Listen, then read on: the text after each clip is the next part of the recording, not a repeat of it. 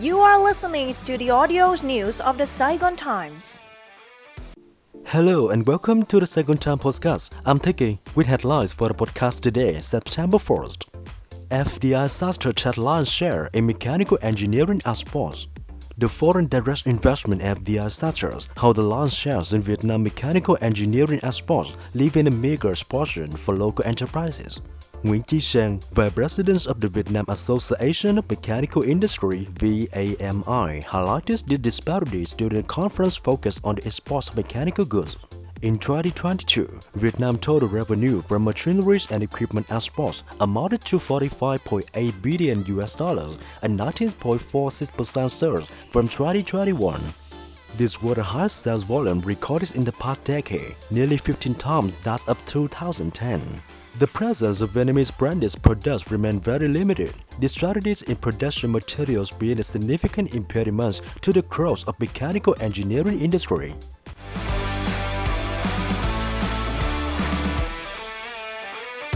January to August FDI in real estate sectors dropped over 47%. New foreign direct investment FDI approvals in the real estate sectors in the first 8 months of this year amounted to 1.76 billion US dollars, down by more than 47% against the year ago period.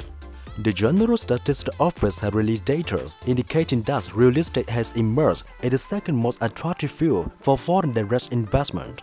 As of late August, the sectors had attracted over 1.76 billion US dollars, constituting more than 9.7% of the total pledged capital. Northern provinces in the process of finalizing master plans and development orientations.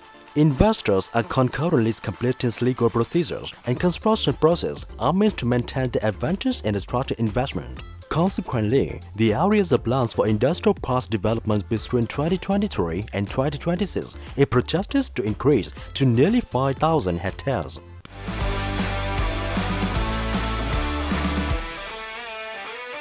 U.S. denied safeties of Vietnam catfish exports. The U.S. Food Safety and Inspection Service recently conducted a thorough review of food hygiene and safety management system pertaining to Vietnam's catfish exports to the United States. The comprehensive review, which took place from August 7 to 22, focused on six components to determine the system equivalence. These components encompass the supervision of competent authorities, food safety regulation, consumer protection measures, hygiene oversight, hygiene analysis and critical control system testing, chemical residue control program, laboratory testings, and microbial analysis programs. The initial findings of the inspections garnered favorable response from U.S. authorities, with only minor technical discrepancies detected at some farms and businesses.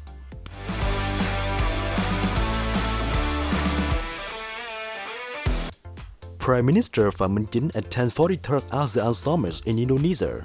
Prime Minister Phạm Minh Chính is leading a high-level delegation to participate in the 43rd ASEAN Summit and related high-level meeting in Jakarta, Indonesia. His flight departed this morning, September 4th. The ASEAN Summit hosted by the Indonesia President Joko Widodo from September 4th to 7 had the themes of ASEAN matters at Epicentrum of Growth. The ASEAN Summit takes place against the backdrop of global uncertainties with projection of positive economic growth but at an unstable pace. Participating countries are prioritizing sustainable economic restructuring and seeking self-reliance through diversified multidimensional economic linkage. Southeast Asia remains a nexus of economic growth and strategic competitions. The Myanmar situation and tensions in the East Sea are significant concerns in the region. And that's all from me for now. Thank you and see you in the next podcast.